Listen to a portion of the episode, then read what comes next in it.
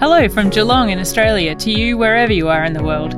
My name's Kat, and I work at the Institute of Positive Education at Geelong Grammar School. Thanks for joining me for another Strength Spotlight.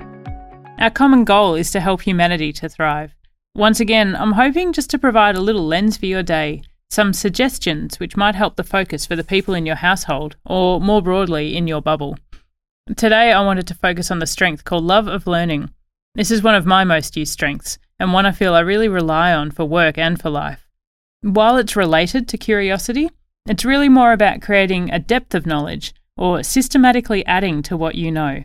If you're familiar with the VIA survey and have done it over a number of years, you might remember that the questions for love of learning used to be about reading non-fiction or going to museums and art galleries.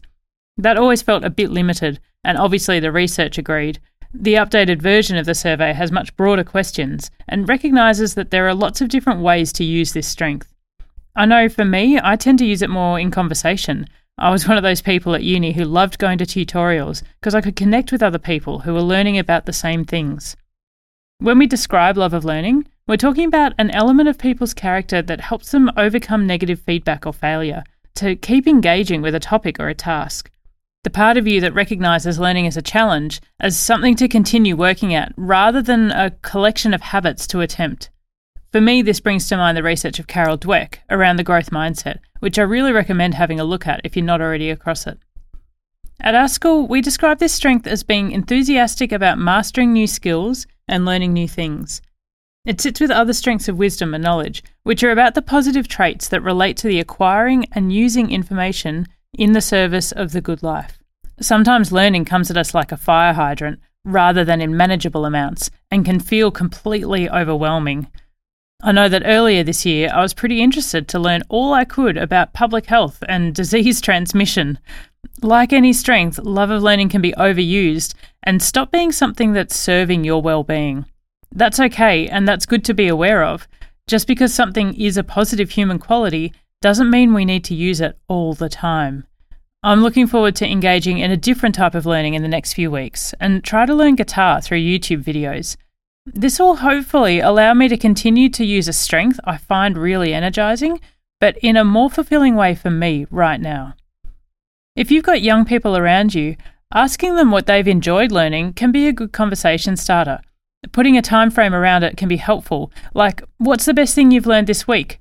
Or what do you know now that you didn't at your last birthday or at Christmas?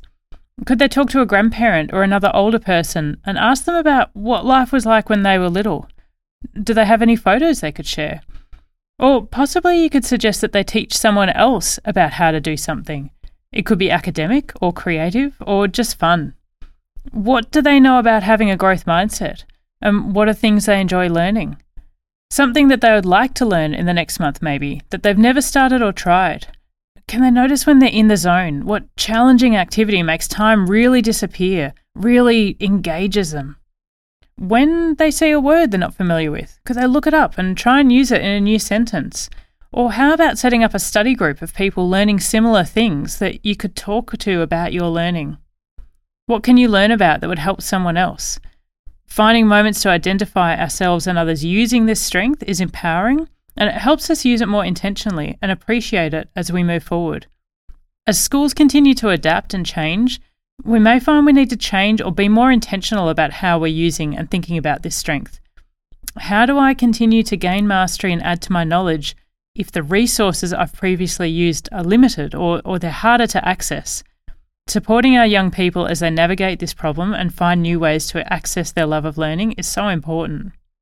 And for you, could you identify something you're curious about but have never had the time or opportunity to enjoy? There are so many online courses being made free or discounted at the moment. Can you join one of these or see how you go? Ask yourself what it is that you love about learning. What areas do you find most interesting, or what areas of learning do you find least interesting? Whether you're learning how to conduct normal business remotely or how to manage your life in this new normal, or a tangible skill like baking or a craft or gardening, I hope you're able to approach all of these activities with the awareness that enjoyment of learning, of deepening your knowledge in an area for the sake of self betterment, growth, well being, it's a strength and it's one that will support your ability to feel okay, particularly in challenging times.